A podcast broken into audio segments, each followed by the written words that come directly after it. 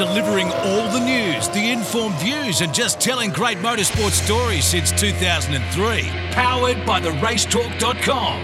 This is On the Grid. G'day everyone and welcome to another episode of On the Grid here on mypodcasthouse.com or whatever you're listening to us on, including the Radio Show Limited's RS1. Thank you for joining us. Big show coming your way. We'll wrap up everything that happened down at Albert Park over the last few days. What a massive four days of racing it was down there. We'll do that with Richard Craill and Mark Walker very shortly. Some great stories to tell as well. Also, Tim Robson, who will be driving in the Bathurst 6 Hour this weekend, Easter weekend, will join us to have a chat about that and much more right here on the grid. You're listening to the latest from around the motorsport world. On the Grid. All right, time to catch up with the blokes that help me bring this show to you every week. First of all, our F1 commentator, Richard Craill. Hello, Richard. Yay! Say that as many times as you like. to. what a wanker! You're Because it's true. Got to lean Well into the skid, don't you? Great job, mate. Well done. Mark Thank Walker, you. day to you.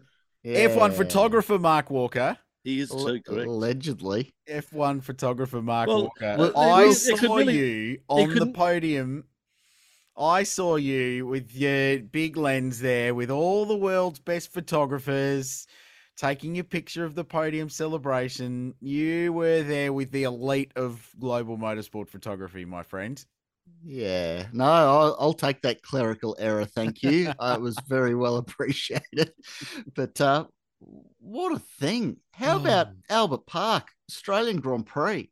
Good grief. It is- like it is Melbourne does events, doesn't it, Shebex? It's just Yeah. ridiculous, Mm. this place. Mhm. Yeah, it, it is massive. And we've been to different things ourselves, whether they be here in Australia or overseas, and we've seen different events and been backstage and, and looked at that as well. But the F1 GP's up there with anything in regards to what happens off the track Oh. as much as what happens on the track. I mean, just walking through that paddock and seeing the stars of F1 and all the F1 champions that walk through there and all the the, the Kylie Minogues and all that sort of stuff. It's just out of this world. Yeah. Yep. At an event where Eric Bana can be just mingling with the crowd and wandering through like a punter, you know things are pretty large, right? And that's a true story. I saw him just at a at a crossing and I yelled out go the Saints and he put his fist up. But um that that it, it's just it, it it was amazing, wasn't it? Uh, It was a a scale of an event that Australian motor racing hasn't seen for a while. And we all thought last year was extraordinary, and it was. But last year was extraordinary because it was the coming out of COVID incredibleness. Mm. Um, like that, we we we've gone beyond that now. Th- that this was amazing because it was just amazing. Uh, Yes. and and it's very hard to put a, a finger on any one thing that did it, but just the, the the factors that all came together to generate that number of people and the show and everything around it was extraordinary. Does a TV program like Drive to Survive, is that the main reason why we're getting these numbers, not just here, but around the world? Oh, yeah, but ah, there's got to be more to it than that. I mean, it's definitely brought a casual fan into Formula One that wasn't there before, for sure. But like you look at the, the polish that's been applied to that event since Liberty Media came on board, Mm. just the last few years, it's just been incremental. It's not that it's been a, a big evolution, just the effort that goes into the Melbourne Walk, which is something that's very much uniquely Australian. Like that's not something that happens overseas. The fan forum, all these little bits of fan engagement that they had along the way, it just uh, it's all this value add. Like the Melbourne Walk, there was a sprint on every morning when Yeah. they'd open the gates at eight thirty and nine o'clock, whatever it was. And They'd open the all the gates simultaneously, Mm. and they'd obviously scanned a whole heap of people and given them all the scan and everything else that they have to do to get through the gates, and they just hold them there until the gates are supposed to open. And you see them just sprinting from all corners of Albert Park. You want to be at gate one. Tip for Mm. young players next season, next year, you want to be down at gate one because that's the shortest quickest way get to yeah. the, the front row at the Melbourne Walk. But it's just incredible. And on the crowd, I mean, there was just no more space. Like I Mhm. walked around that whole track three days there, and there wasn't space for people else. You look at the track invasion, Rich, you kind of alluded to it in your call. It happened right in front of you. Your commentary box was where that happened. Yeah. What, there- what there- did you see? What, there were happened? people there were people coming through the TV the commentary box compound Hmm. to get to get in because it's a sneaky way into the track because directly in front of us was was pit exit and an opening in the fence. Um yeah, yeah, that was that was bonkers. And there were people lining up in that when the safety car went out of pit lane Mm. to to drive to for that last one lap um to the checkered flag. So yeah, the whole thing was just vast. It was it was vast from the moment you walked in. It was vast on Thursday when there were sixty thousand people there and not a Formula One car in sight. Um, and but but the other thing is, boys, is that those they're knowledgeable people. Like Mm. and and you talk about the Melbourne Walk when we got in quite early one morning. That Robert Shwartzman, right? He'd never raced in Australia in his life, has only ever raced on in categories in Formula Two and F three that have never been shown on anything other than Fox Sports here. So it's a, a, a hardcore fan audience, and he was getting his name screamed out by punters on the Melbourne Walk to sign autographs as Wow. Ferrari's third driver. Like that, that gives you an indication of how uh how extra this sport has become that Robert Shwartzman didn't have to go down the Melbourne Walk PS. He could have gone in the tradies entry on the side. Of course he could, but but that's where he was dropped why off. would you? That's where the, all the teams were dropped off and all worked down there, and and people called out his name, so of course he's going to go and sign autographs. It was um even Lewis Hamilton did it on Sunday, which was pretty impressive because he spent early in the weekend studiously avoiding the the Melbourne Walk and and at no point went past it, but um yeah on Sunday he he ran the ran the gauntlet as it is and um yeah it's uh, it's pretty incredible and even even you know I, I walked in from the car park with the 1996 world champion and the number of people going after him for an autograph as well was pretty impressive Did you talk about Pizza Hut, by the way? I'll get this out of the way early. do you know I don't want to give away too much but we actually had pizza on Sunday night and it took a lot of willpower to not bring that up Boo! only, be- only because it got brought up early in the weekend. It, it it was referenced in the Oh, good. broadcast. Tim McDonald from the reserve drivers brought it up, and and Damon had a great laugh and explained how wonderful Murray Walker was, which uh, everyone went, "Ah," which is true. Yeah, yeah, it is. Uh, Mark, have you had an AVO taken out on you by Lewis Hamilton? there seemed to be an excessive amount of Lewis Hamilton photos in your uh, camera. I'm obsessed. I, I get it now. Great. It is something uber star celebrity photographic But- about the bloke, isn't there? you know, having the, the full access to everything this weekend, yeah, people would give anything to have that sort of access. Uh, for, from my impression, going through the F1 paddock, that didn't do a lot for me. Mm. You know, just a bit of a grassy area with some trees, the back door to the. It's very nice, but it's you can't nice, but Mm. I was the ugliest person there by a long stretch. Even like the, the tire technicians in F1, like they're just male models. Mm. I don't know if they could check a tire pressure, but they bloody everyone in there is just beautiful. And, and just oh look, there's Zak Brown. I don't care. Like that doesn't really do a but lot. for- Bathurst. yeah. yeah, yeah, whatever. Like none of that really does anything for me. The front of the garage, the, the pits are all nice, you, but getting up close to the cars and just looking at the workmanship and Mm. thinking that hundreds of millions of dollars are pumped into these cars to do one year. Yeah. And then they're parked. Yeah. And then they're Yeah. done. It's just mind blowing, isn't The- it? The Mark, funny can- thing is, Oh, sorry, uh, Richard. go. no, go Shebex. I was going to say, Mark, the, the only thing that really surprises me now, when whenever and and I've been a part of that for a while as well, not the last couple of years, is the cleanliness of those garages. Mm. Oh, They yeah. are the cleanest things you will ever ever. They're nearly cleaner than hospital surgery wards. Yeah. Yeah, they are, they're, and they're beautiful. But the, the thing that I loved, and, and we were fortunate enough to go through Mercedes last year, um, and the thing I did love was that for all the cash and for all the setup and the top secret rooms out the back where they do the fuel and things like that, the the rear end mechanic on Lewis Hamilton's car when I worked through last year was swearing about the same stuff that the rear end mechanic on a Tickford Mustang would be swearing about in supercars, or old mate that works for GRM would be on a TCR car. And and I, it was nice in a way to have that sort of reality that actually they're still just a race team. Yeah, Yeah. Amazing. And race teams are fantastic, whether they're in Australian S5000 or they're in Formula One. I love them, but um, but it was nice to have that little bit of a reality that ultimately they're just there to make racing cars go quickly. For all the the pomp and circumstance and branding and flashiness that goes on, um, I love the fact that ultimately, old mate who has to change a rear axle on a Mercedes Formula One car hates it in the same way that mm. someone who has to do a diff change on a supercar hates his life as well, which is cool. You know, the the grid walk. I don't know. I don't really do grids. They're a bit of a pain in the bum. There's just too many people there, and uh, I, that didn't really do anything for me. I found it interesting that they, because there's just so many people and so much paraphernalia on the grids that they just shut the cars off and they push them from the back of the grid into yeah. their slot at the mm. before the start because it's just too hard. Um, the the bit that I did really enjoy uh, from that little bit there, I, I, decided I'd go and shoot the podium. I normally yep. don't do podiums, whatever, but all the photographers were sort of lined up and they couldn't break in, and they finally all broke in, and we all got corralled underneath the podium, more or less, uh, three or four laps from the finish mm. just as the red flag happened. And then all the cars pulled up in front of us. Mm. And the theater there of just watching how people were reacting, how cool and calm Lewis and Max were. You could see Max was a bit disappointed that, mm. you know, that red flagged this race and he had to go again. He lost all his lead.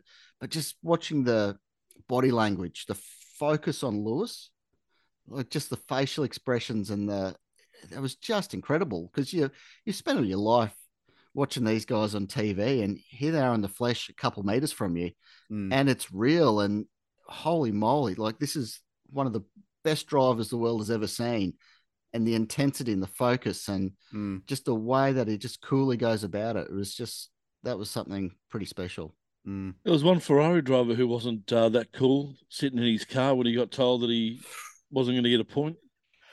Well, yeah, and that's that's one of the many contentious things that will come out of out of this year's Australian Grand Prix is, is you know he got penalised for, something, for that something that, didn't, that, that technically didn't happen. Yeah, exactly, exactly. It's like if a if a tree falls in the woods and no one's there to see it, doesn't make a sound. So, um, yeah, it was a it was a strange strange end to the Grand Prix. But there was one point, um, one point after that last um, the last red flag before they um, they went back out for the finish. Well, I, I live on national television. I basically just burst out laughing, going, "How good! This is the best sport in the world. This is so good. How good's the drama?" And just lost sense of my faculties for a minute because the way that unfolded was extraordinary. And and um, you know, the the first hour was manic. You know, the race start was so good when mm. George beats um, Max into turn one, mm. and then Lewis gets in front. And um, how did they, Lewis get across? Like, I can't figure out how balls. he got up in the second. Ridiculous. In testicular fortitude, I think he just went. He just sent it. Yeah. Um. And then, and then there was the tantalising prospect that that Russell and a bunch of others pitted early under that that first safety car, and went off sequence on strategy. So we were going to have a decent strategy race, and and George wasn't going to win, but it was it was going to make everything that was just going to make it a little bit harder for Verstappen to dominate. Um, and then the first red flag happened when Albon shunted, which was a real shame because he was magic all weekend in that Williams mm. and dragged the thing into the top ten, which was awesome. Um, and crashed out of sixth place. And then everyone got on the hard tire, and it was a bit deflating because that stupid rule where they're allowed to change tires mm. under red mm. flag, which I don't think should happen. No. Um, and everyone was on the same strategy, but we still had good mm. racing, and, and we had Piastri fighting with Tsunoda in a really good battle. We had Perez carving his way through, Sainz carving his way through. There was good stuff going on, but it had settled down to be just another Melbourne Grand Prix, basically, with no real peril aside from a really good battle between Alonso and and Hamilton, which wasn't wasn't them engaging in warfare, but it was pretty psychological between them. Every time Alonso would creep into DRS, Hamilton would respond, and you know the, these two grandmasters of the sport duking it out was pretty good theatre. But then it all went ballistic off the back of a really soft crash, mm. where K Mag brushes the wall, and and it went mental, and we had two red flags, and the thing ran almost an hour over time, and our executive producer was madly ringing 10 News saying, um, You're not going to be first at five anymore. We're sorry. You're going to be second at six. there's we're not we're not cutting away from this because it's it's too good. Um, and um, yeah, just uh, just extraordinary. Um, and and the theatre of it all was was remarkable. And and and for all the confusion, and the fact it finished under safety car, which I was really disappointed with, but ultimately. It wouldn't have changed the result. Ultimately, I don't care because I think the drama and the, the way that unfolded all Sunday afternoon was pretty, pretty remarkable stuff. So does that set the precedence of how we're going to run these safety cars at the finish from now on? We're going to chuck a red and do the Hmm. hard reset because Well, you, you know people have a go at NASCAR for the overtimes that they run there, and that it's not pure motorsport. It's taking the Mm. Mickey out of the sport, but it's what all these other pure motorsports want to aspire to is to have a grandstand finish. That's why they went the red flag there in the weekend. That's why IndyCar have chucked red flags at the finish of their races as well.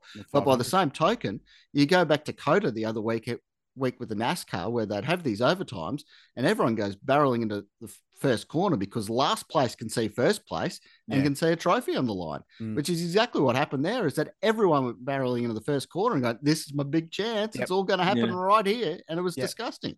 I, I love the idea of the red flags. I haven't got an issue with it. My only issue was though the second red flag, the last red flag. It was always going to happen on third lap red flag. 58 to 58. Yeah. So they were always going to come back out under safety car. So why not just finish it there and then? I I, I Well, don't no- understand why they actually brought him in for a red flag initially, and secondly, why they actually took him out under the safety car to finish it. I- it well, just they, didn't make they, sense. they had to. They had to because they had to get the order right. That's the problem. If they just just gone, oh, well, we're going to end it, it would have been a nightmare because everyone was out of the people out of position from But if from they, that. they just went safety car, then there was still all that rubbish on the road. Correct. And they would have all There had was a only one lap they would have had got to have driven through. Yeah, but but I my opinion is is that I I I like the red flag, but I reckon there's got to be a point where you go, no, it's too late. Yeah. And, and I, I reckon so. A 58 lap race, I think lap 50 is okay. If we have a big shunt now, it's safety car, um, and and we only red flag it if it is undrivable in that area, I see. I or, think, or I, it's a serious, a really really bad. I, I disagree. I think the only time you should red flag it possibly is when you get to those last But- ten laps. Well, but the other the other option there, Shebex, is that you don't have to do the standing start. So that that's a race Yeah, direction call. correct, So Correct. if that race had restarted with two laps to go behind the safety car, I, it would have been okay. They would have got Mm. to the end, and we may still have got a good finish because no one knew what tire they were on at that point, and the track was pretty dirty, and you know everyone had been sitting around for twenty minutes twiddling their fingers, looking intent. So I I, I would suggest that, that the standing start restart after a red flag, probably up to the final 10 laps, but after that, it's a safety car restart. I, and I think uh, it's a balance between the show and the, the purity of it all, right? And if you've got 50 laps into the, a 58 lap race leading, I reckon you probably deserve at that point to lead the race. Yeah. On a restart and not have the peril of a standing start where you could. And remember, Ver- Verstappen had not led into turn one all day to that point. Yeah. So imagine if he'd made a shonky start again and wasn't leading. So I, I think by that point you deserve the shot to get a safety car restart and you lead the field back to green and and have a chance to gap them. I I- I think that's the the fairest way to to probably enforce it. Would it be nice if the FIA took what you just said, put it in writing, and go, this is what we're doing, and take that race director discretion out of it, where you get these well, yeah, yeah, absolutely. these calls that ooh, it was a bit uncomfortable, really, in mm. hindsight. You know, make good TV. Did mm. anyone hear Michael Masi say, "What's the difference"? Um, I, They, they sort of oh. were making it up as they were going along to an extent, Oh, weren't they? but but but all race directors do, I- and you have Yeah. to. You, you have to take every situation as it comes. And we've had James Taylor, who's race director to Supercars, on the show talking about that exact same thing in the in the past. Go and look at the archives for that. But um, yeah, it's a tough one. It's a tough one, but the theatre of it all was extraordinary, and uh, I, I have no regrets for how that played out in the end. yeah, well, supercars had to have a rolling start, didn't they, in their final race? Oh, this is. Let's get to some power rankings for a bit later on for that, shall we? But no, it was great. Um, it was a good weekend. It was uh, the, the weather. The weather made it interesting. yeah, I was working with a bunch of the poms. all- F2s and- the- I was working with a bunch of poms, and they're all complaining it was too cold. We've just come out of winter over there in England. Settle yeah, down. well, but it was. It was. It was nippy for sure. Well, of course, boys, Formula One weren't the only action on the track. Uh, your thoughts on the F2 and F3 action? Is it something that we want to see every year again? Yes. yeah, look, it was pretty good, wasn't it? Uh, I, I I love F two, and I thought their races were outstanding. The the feature race they did on on Sunday was brilliant. Um, Yeah. F 3s opener was was pretty rubbish, but they pulled it all together the, the next day. So, yeah, the the thing I was looking at for them was did did they significantly enhance the program? And I think they probably did. Do you need both of them? I'm still not convinced you need both there. Um, You're just going to get both, though, aren't you? You're not going well, to. you, get you one, are, you are. But but I liked, I like, I loved F two, and I, I loved introducing the Aussie fans to you know the, the F one drivers. They're going to be watching at Albert Park in twenty twenty eight.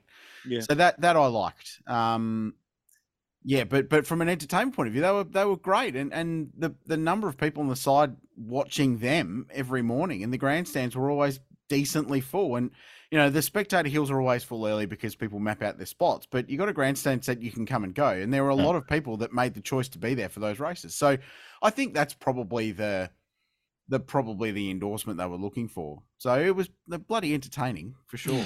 I, I- I think it's that F1 crowd that they're knowledgeable and they love it and they're buying into this whole sport, even if they're just newly introduced in the last few years. Mm. They want to see what you said is that these guys are going to be the F1 stars of the future. And it's like, hey, I used to see them banging around an F3. Mm. I love the F3s. I'm, you can have the F2s, I'll have the F3s. I'd know whether it was just the depth in the field that there was a few more cars out there. It certainly thirty of them. Yeah. it filled the track. It was I didn't so mind cool. the sound of the F3s as well. Yeah, they sounded Six angry. cylinder engines, nice. Well, they sound like a cup car. Yeah, Yeah, yeah. that was They awesome. sound like a Porsche. Yeah. And they and they were loose too. There was some mad driving in that, and it was uh, pretty spectacular stuff. Good photography, by the way. P.S. Mm, mm, mhm. Funny Mm. about that. Uh, supercars also on track. That was just a, gee, was it was a weird weekend. It was oh, look, Shebex, it wasn't a good weekend for supercars no, at all. But, but when they were racing, it was freaking excellent. Like, if, if that is Gen Yep. 3 on a fast, open flowing circuit, I am here for that every day of the week because some of the stuff that went on was awesome. Yeah. Um, there was that exchange between the two Coke cars, the two Camaros. Courtney was in there. They were 15 wide through turn five. Like that, genuinely great car racing, and and it's still early days. But if if Gen three produces racing like that more often than not, then it is a, a success. But everything else about the weekend was massively scrappy. Um, the the and and it was as if they were getting a taste of support category land, really. When even at the Grand Prix they haven't had that before because they've got their own pit lane and they do all this stuff. But I, I, the format didn't work. It was too confusing. Um, you don't need pit stops there, and and I know there's been stories since saying, oh, you know, it's part of their IP. nah, It's not part of their IP. It, it's part of the current IP, but it's overcomplicated to buggery, and and Yeah. it is very very difficult to understand. And F2 and F3 as a format was so much more plain and easy to read over the course of the weekend. Four qualifying sessions is too much. Um, and the, the soft and hard tire thing, I just don't think you need it. Have faith in your No. product that you're going to put on a good sprint race and lean into the sprint race thing. Why not? I, I don't. I don't understand why we don't just go. Let's just have a sprint round. Don't worry about pit stops. Leave half your crew at home. Make this the cheap round. like I, I don't. Mm. I think we should just lean into that and just put on four really entertaining street races. And if this new car is as good as it seems to be in terms of a product, then it won't be it won't be a drama. So that that's what I'd like to see. I, I think it was overcomplicated, and then a whole bunch of different scenarios meant that the, the show looked really scrappy. But man, when they were racing, it was cool. they got shafted by being the fourth support category there, but by the same token, that took the attention away from all the negative aspects that if, if that was Newcastle that all these things went wrong, Oh, Yeah, that's the all we'd be talking Yeah. about. You know, Yes. we're, Yeah. we're very lucky that we had a insane Formula One race to take the attention away from the V8s. You had the spontaneous combustion of the Mustangs, not Yep. good. You had the hard and soft tires, and the soft tires would last the whole race. Who thought that was going to be a thing that was going to happen? Mm. You know, where they're going, well, there'll be a level of of juggling here. And that first race was the longest one, and the guys just no drove them the whole bloody way. Yeah. Then there was the shuffling with the wet tire races as a rolling around to the grid when half the grid's on hard tires and they Yep. all got shafted. Yep. Um, so many little things like that. The um, locking the um, starters lights so that to drop a national flag for one of the races. Having the rolling starter It wasn't a double file rolling starter. No. It was a single file rolling which starter. was what a disaster! Yeah. Yeah. Yeah, it was a really scrappy weekend for the category Shebex, but Yeah. but saved by the fact that the product was was genius, and we got some great results. Like Brody Kostecki won the weekend. How good! Won won his first race finally. Yep. How good! Bryce Fullwood was in contention for two of the four races to win. Yep. He's On top ten car- points. on car speed. It's yes, exactly. Um, Jack Le Brocq, hot. yes. Oh, Three more top tens. how good. So there's so much good going on, but right now it's count the counterbalanced by just the real bad stuff that's happening as well. So uh, if, if the remainder of the season is like this, we're all going to have bipolar, will be bipolar by the end of the season because we're just not going to be able to manage it. Seriously, it's Yeah, crazy. And, and this is the the littlest of things. When you talk about confusion, even the even the numbering of the races, like qualifying, the first qualifying was for race three, and I, my, I myself and I know other people are saying, "Well, hang on, isn't it race one? Why are they doing race three? And then it dawned on us that, well, hang on, it's race, three the of the championship. year. Yeah. Uh, But just even little things like that, they, Yeah. were, they were just confusing. They've done that for a while though, but but it's it's eh, well, you don't need four qualifying sessions. No. That's a lot of qualifying. You could put another race in for that. But I'm okay with having the different qualifying because that mixed the grid up a, a fair bit Mm. when you got these other guys up there. But you drop that pit stop race because Yeah. The pit stops are the gimmick that spiced up the racing in that last Yeah. generation of cars when they wouldn't overtake. Yeah. Now we've got a car that can organically overtake Yeah. very nicely by itself on the racetrack. You don't need to have that gimmick there. No. Like you said, just make it sprint races and be done with it. And back your product. And and it's and it's like the fuel drop, isn't it? It's you don't need that anymore. Mm. Just just let them go. If they run out of fuel, they run out of fuel. That's a strategic thing. It's good. Um, yeah, no, I, I, I agree with you. It, it's it's frustrating at the moment, isn't it? Because it's at the same point so good, and then at the same point really really bad in some areas as Yeah. well. So um, they need to find a happy medium and and be happy with that. But um, yeah, wow. We should mention round one of the Porsche Paynter Dixon Carrera Cup as well. Exciting racing there. They got caught out with the rain also. Also, yeah, wow. Um, Wow, yeah. Thursday didn't go to plan, but uh, Right. Friday, Saturday races were pretty wild. So, um, and well done, Jackson Evans first. Uh, Jackson Evans, Jackson Walls, Yeah. Mm. uh, on his first round win. Uh, Maxi Vidau was quick again. There were some real promising signs up and down that field um, for a competitive season ahead in Carrera Cup. So, didn't that field look good though? Yeah. It's a Even good, guys yeah. like Ryder Quinn, you know, yeah. on his first Very round, like that impressed me. Yeah. Yep, yep. He's a he's a good little talent. So Callum Hedge was super quick, um, and even the oldies, you, you um, Dale Wood was very competitive all Yeah. weekend. Wally was quick. So yeah, it's um, it's a funny round that for Carrera Cup because they now don't race until June at Hidden Valley. So the the championship Massively back ended, then. isn't it? Yeah, yeah, which is going to be great, but um, that's going to be a, a ripping championship once again. Crosby, six hour coming up this weekend, Easter weekend, as it always does. And it's time that we probably have a look at it.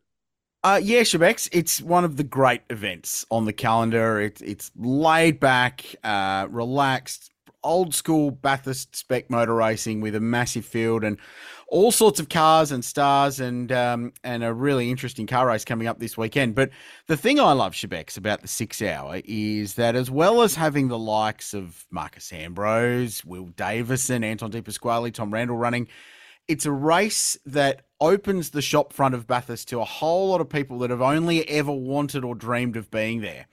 And I'm delighted to say that our guest this evening, I think it's fair to say, falls into that category. He's one of Australia's best motoring journalists. uh, and races on the side, but this weekend makes his debut in the Hi-Tec Oils Bathurst six hour. His name is Tim Robson. He joins us on the grid. Robbo, good evening. Welcome. You're going to race at Bathurst, mate. How are you feeling? Good evening, gentlemen. Thanks so much for having me. Uh, fair to say, cat in a hot tin roof, nerves. I've already packed about four bags and unpacked them and repacked them, buying all sorts of unnecessary crap. I, I am. I feel like I'm. I feel like I'm 14 going on my first holiday. It's out of control. So, yeah, uh, Richard alluded to it and this isn't a question, it's a statement. You're racing against Marcos Ambrose. I am. How exciting is that? I, I it, it's a genuine. Like I've known Ambrose, I've known Marcos for for quite a while. Uh, given the background of, of auto, automotive journalism, auto action is sort of in the in the uh, mm. in the past history. Uh, Marcos actually used to join us on some of the magazine uh, trips that we did for Motor Magazine way back in the day. So I know just how terrible he is at uh, at postal tube cricket, if you know what that is. In the office, you'd, you'd get the old postal tube, you'd get a, a small rubber ball, and you'd have a bit of a contest. Now, we know that Marcos is pretty competitive. Uh, he organised a quick World Cup of, of uh, postal tube cricket in the uh, uh, accommodation down there at Wakefield Park, and uh, yeah, it was it was quite no, no good apparently. he, he, he, he, there was a little bit of bat and ball taking and going home. Now I'm, I, I don't know how much I can say because I might get a yellow Mustang the door, ranging ranging large in the in the mirrors. But uh, look, yeah, I genuinely genuinely thrilled. I was already thrilled to race. You know, in the event itself, and then to hear you know, Will Davison and and uh, Anton De Pasquale and other guys like that, and then, then you put Marcos uh, in the mix uh, with my good mate George Miedecke uh, as well. Mm. Um, yeah, just yeah, stoked, beyond stoked. Now oh, you're you're you're racing background. So, motoring journalist, Motor Magazine, you touched on auto action. You ran for a while. Vastly experience in that field, so plenty of time and miles skidding road cars around for the the hero cover shot with all the smoke pouring off the rear wheels. But what about your motor racing career? What what's that? What does that amount to, and what's been the prep for this? in terms of the career, I, I, started racing very late 90s, early 2000s. Uh, and funnily enough, the magazine worlds kind of collided there as well. I was a mountain bike journalist uh, for a long time, but with a side side uh, interest in all things motorsport, particularly WRC and and V8 supercars as it was back then. Uh, a competition appeared in a magazine called Hot Fours, and you could win a drive, a season drive in the Daewoo Lanos One Make Cup. And I thought, holy crap, how good would that be? That would just be brilliant. So I've literally filled in a coupon in a magazine put it in an envelope. I'm not sure if the kids out there today will know what that is, mm-hmm. and put a stamp on it, put it in the mail, and went about my life. I was away on a, on a work trip for the mountain bike magazine, was a little bit out of touch, came back to the airport and, and rang again. The kids won't know what this is on a landline back home. And so, and my wife's like, my God, some person from from this Daewoo series has been ringing the house incessantly saying you've won something. Can you please call him? Because he just says he's going to give the prize away. And I am running up and down the terminal at, at Oahu Airport in Hawaii, going, "I want to come and The security guards looking at me, going, "What is with this bloke?" so uh, my first motor racing experience, other than some super sprints at Oran Park, was with the Daewoo Lanos One Make Series as a prize winner. Turned up, they were still bolting, you know, putting stickers on the car on the truck uh, at, at uh, Sydney Motorsport Park, and yeah, it was that was a pretty cool season, and that was that was the debut, and uh, I, I, parlayed that into a few other things. Uh, the uh, that series, Paul Pickett, that he who ran it, he did mm. uh, MGs and he did Lotuses, and um, again, not having a lot of uh, money behind me, um, I was the fill-in driver. There's a lot of TV series, etc., that needed to have uh, you know grids to a certain capacity. Um, I wasn't going to crash the car most of the time, and uh, so I got I got a Guernsey. I got to race pretty much every circuit in Australia. Uh, the, the Lotuses were awesome. That was such a cool little car. MG is a little bit different hmm. with the with the hydromatic suspension that changed oh, yeah. every time you went to a different corner. Um, and then yeah, uh, the, the, the motor motoring life sort of took over then, and, and motorsport uh, took a little bit of a backseat until a few years ago.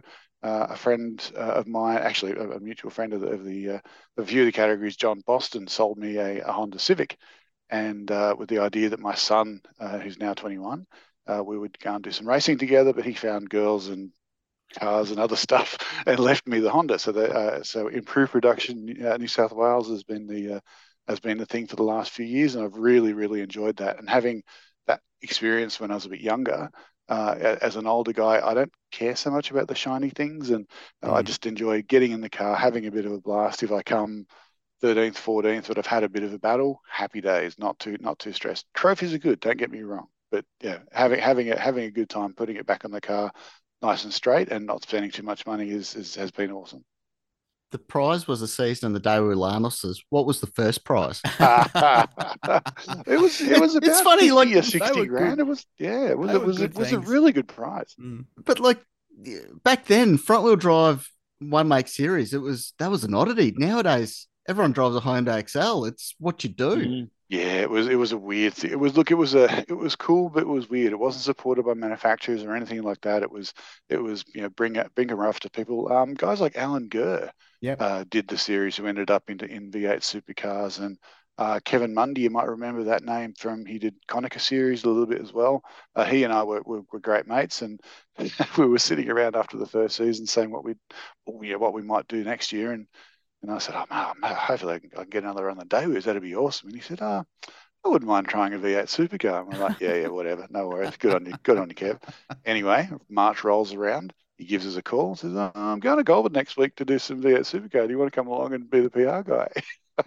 sure and good to his word. He uh, yeah. he turned up and did it. So it was, yeah, it went everywhere. It, it, supported supercars on a couple of occasions, as I recall, and uh, yeah, it was it was a you know, a real mix of people as well, from from sort of you know, more experienced guys to to we had a few a few females come through the through the grid, which was pretty unusual for that time.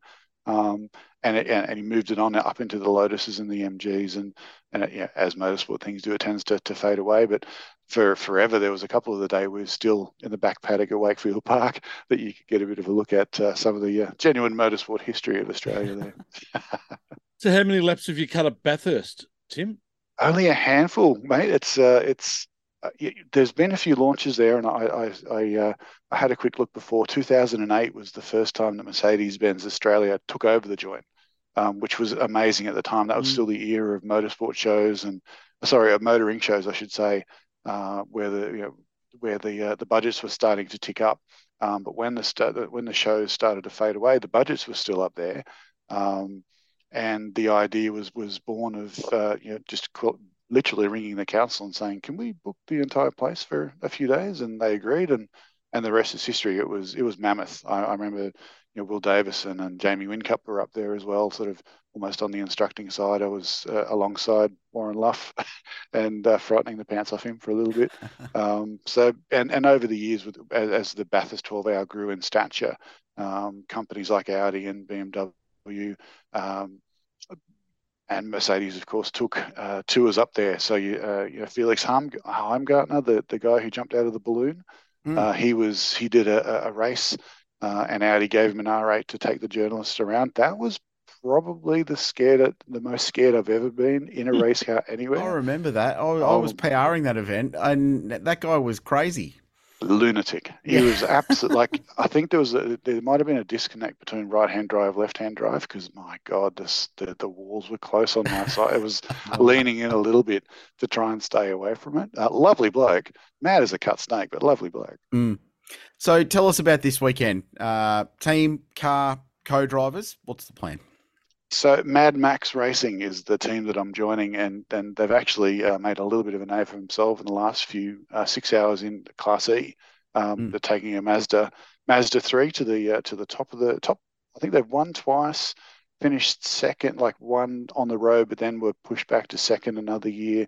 Uh, Dave Worrell is a mate of mine from from Improved Production. Uh, it's all run by Andrew McMaster, Macca, yep. um, the man of the, the mighty mullet and uh, it's yeah, it is it's it's genuine club sport racing. You know, it, it's it's salami and potato salad sandwiches in the workshop on a Sunday where we're bolting this thing together with whatever parts we can find, and you know, the money spent in the right areas, not spent where you don't have to at all, and you know, they know how nervous I am and how sort of reasonably wound up for so I, I, like to think I'm you know reasonably calm and collected, but I am yeah I'm jittery as hell. But they've been there, done that, and bought a couple of t-shirts now, so I'm, I'm pretty happy to be involved with them. They're gonna they'll look after me. I had a test of the car on Sunday, which was pretty cool. We managed to bolt it together, found a couple of little uh, little niggles. Um, probably not going to be as polished as the Meineke machine, but uh, mm. it, you know the idea is to get it around there for the six hours, and, and as you know, the boys have done it, boys and girls have done it before, so that's a that's a big advantage, I think.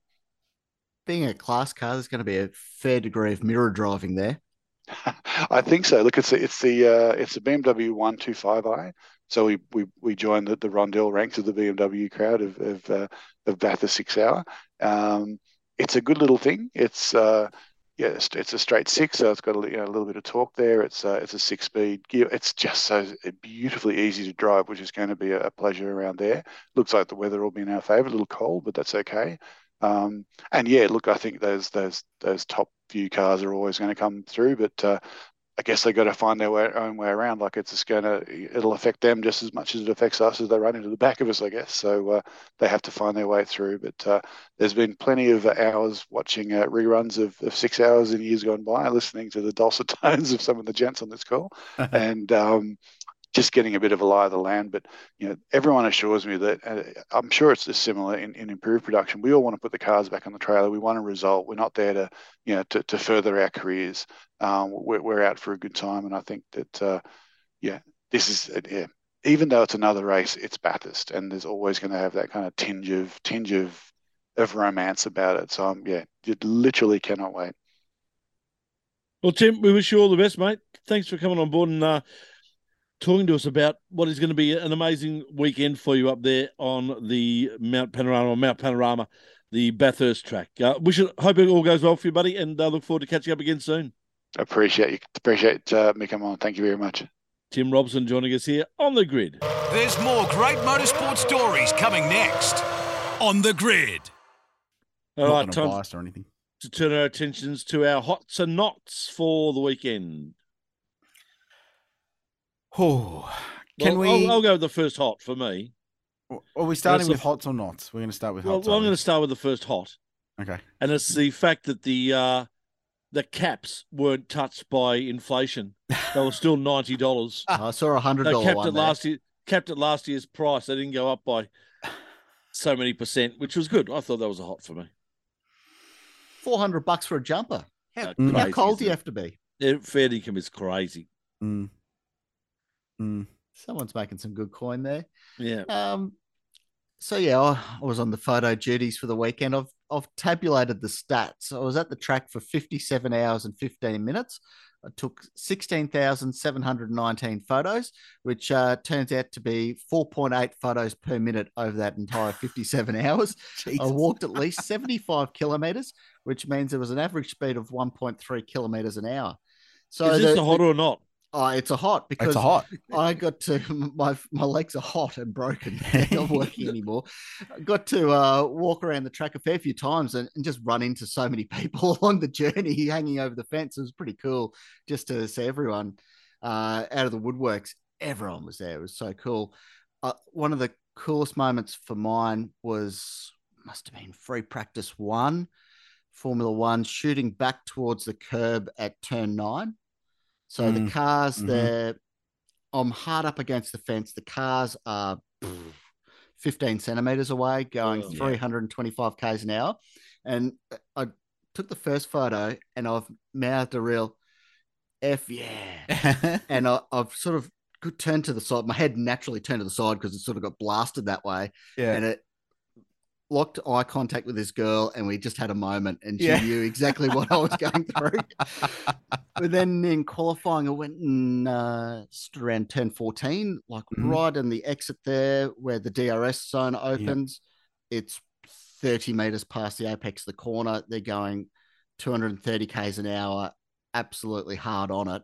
Mm. And I just put the camera down there for a few cars and just absorbed that. I think that was you know, you mightn't love the sound of the current Formula One cars, oh, but something God, moving that fast, and they're big too. They're yeah. not a small car; they're a massive car, uh, and going that fast so close. That's the sort of experience that you wish you could bottle up and and give to mm. people because that. Well, was... you would have heard you would have heard then, Mark, what I heard last year, and the sound of aerodynamics, the sound of that air being sucked in through the car as the car goes through it Did you Oh. did you experience that at all? No, my ears had blunt force trauma at No. that stage. Was- Just- and, and one, and I heard it again over the weekend, and it's just that that sort of that air just coming through the car. It's Mm. just an amazing sound. Yeah. Um, other hots, uh, the the track commentary. They had the old Channel Nine Wide Thank World you, of mate. Sports. Appreciate that. Yeah, that, that you were great. Um, they had the old Channel Nine Wide World of Sports. Yes, lobster racing. Remember that guy that Yeah. used to? They had him doing the the little filler bits on between the races. I thought that was Yeah. cool. Yeah. Um, National Sports Dance Racing, the Bathurst 1000 and Surfers Paradise. That's going to be insane.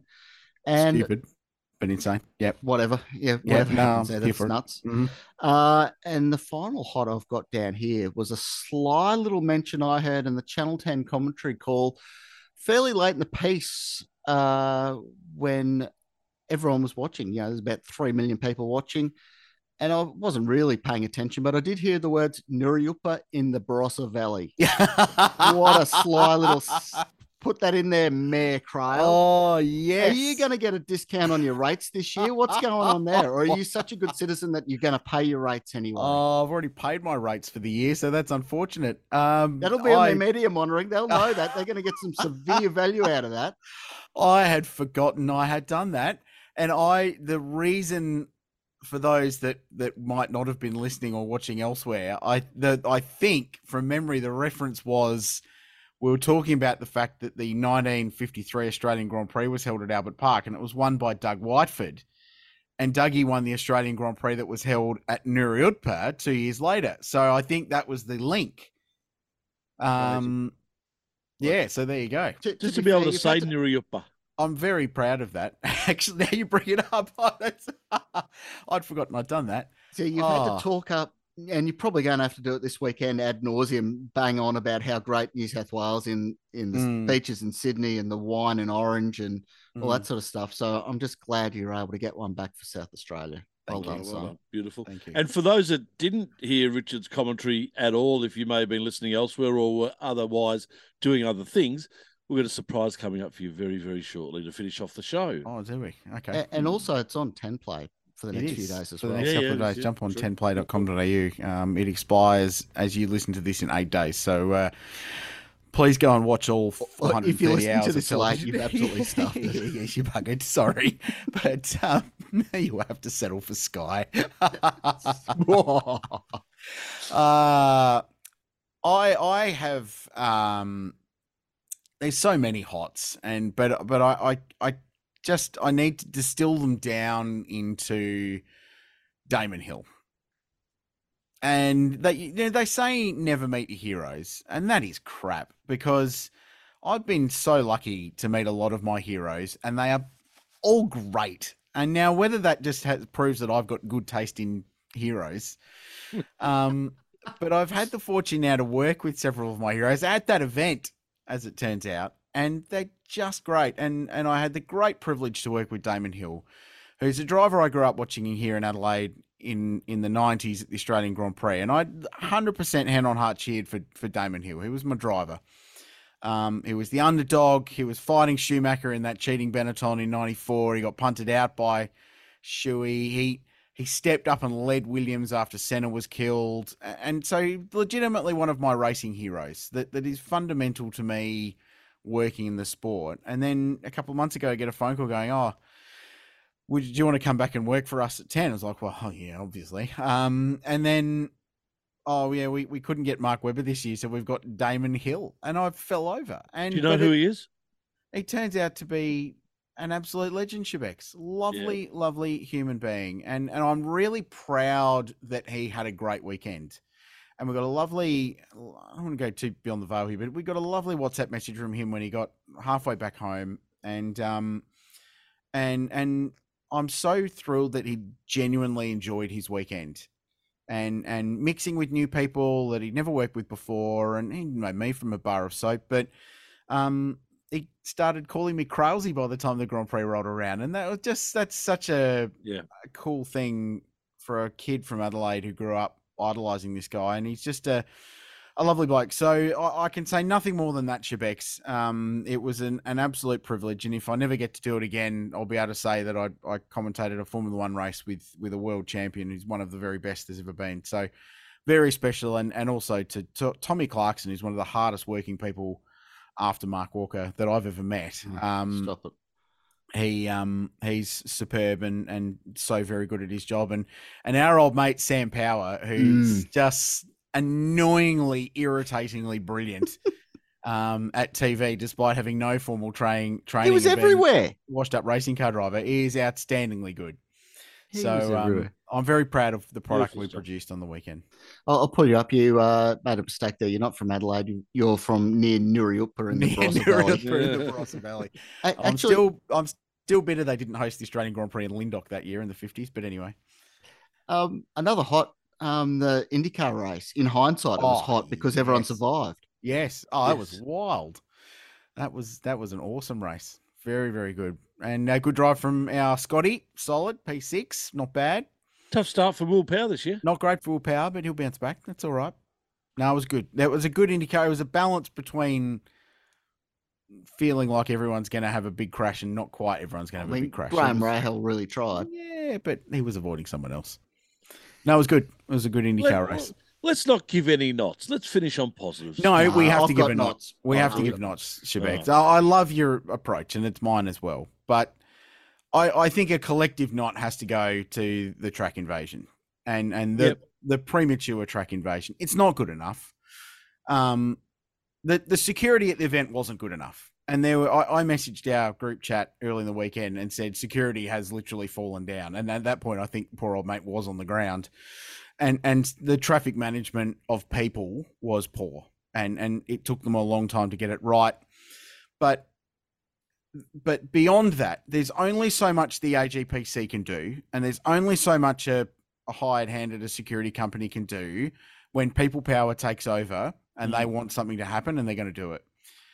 There has to be a level of personal responsibility around the people that got onto the racetrack while it was still hot.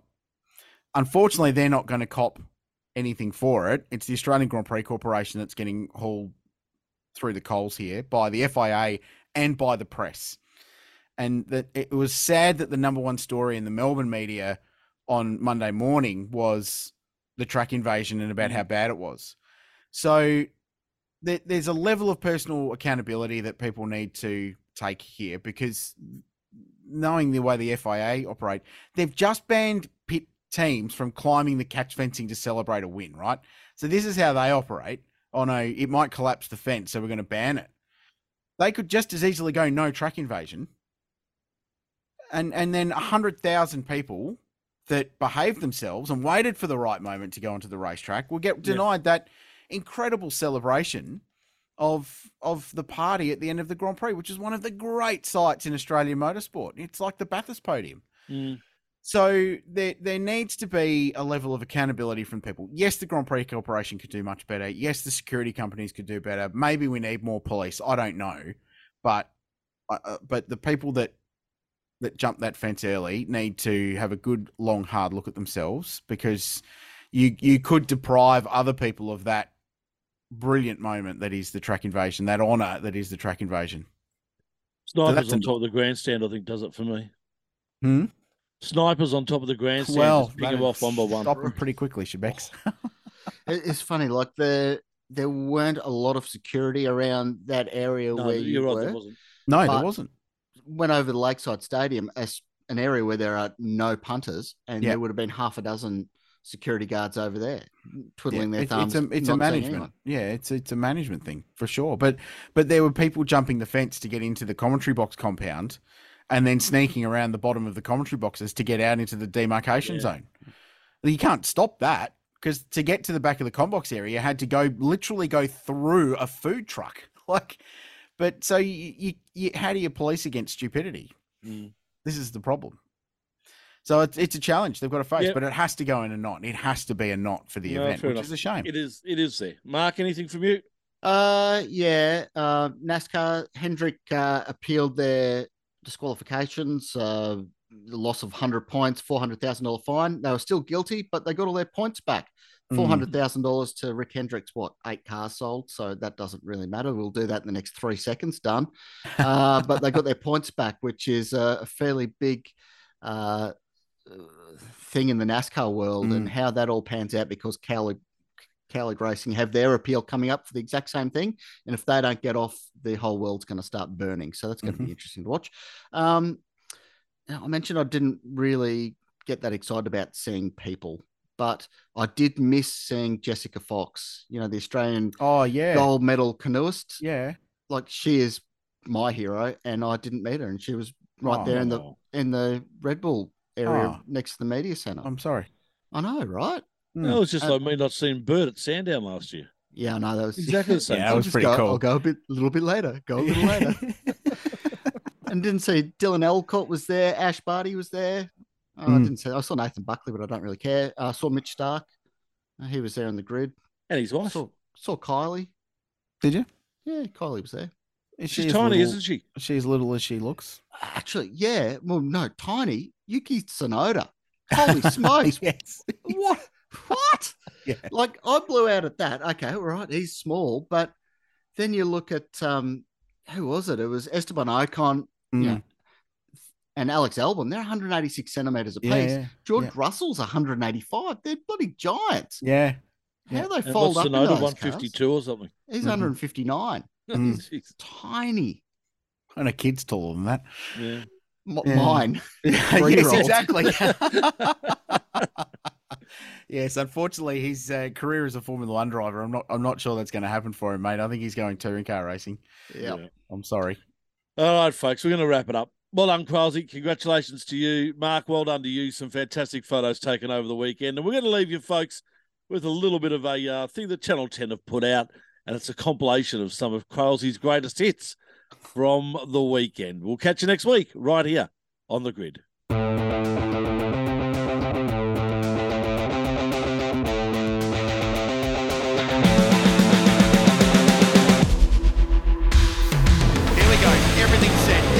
Big in sport. The first ball on Boxing Day, the first bounce at the G, and the start of the Australian Grand Prix. We're away in 2023. Even start. The Mercedes is going to go down the inside. Watch for George Russell, and he gets Max Verstappen. The Merc leads the race up to turn three for the first time. Alonso looking down the outside now Lewis Hamilton. The Ferrari's in the mix, the two Alpines as well, and a soft tyre. Verstappen's going to get swamped here. Look at Hamilton down the inside. There's a Ferrari off at Charles Leclerc. He's stuck in the gravel trap at turn three. Wild start. The Mercs are one and two as they run up to turn six. Phenomenal start to the 2023 Australian Grand Prix. And the World Championship leader is third halfway through the opening lap.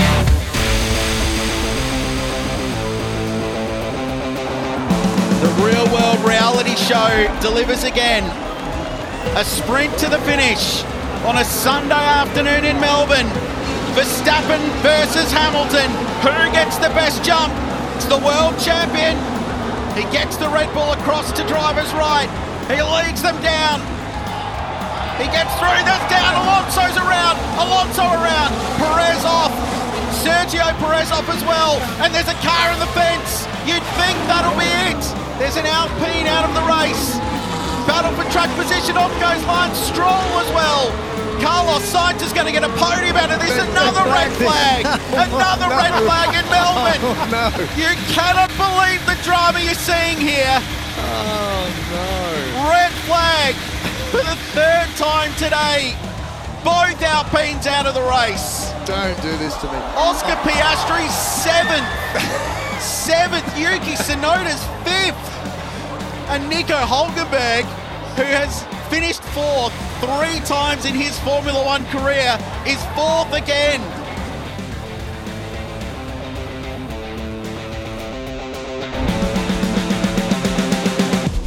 The two-time world champion will add the Australian Grand Prix to his ever-growing list of Formula One triumphs. A wild day in Melbourne goes to Max. Lewis Hamilton second, Fernando Alonso on the podium for the third straight round. And ladies and gentlemen, Oscar Piastri scores world championship points for the first time in his Formula One career. Mark Webber got his first points here. Daniel Ricciardo got his first points here. And Oscar Piastri gets his first World Championship points here.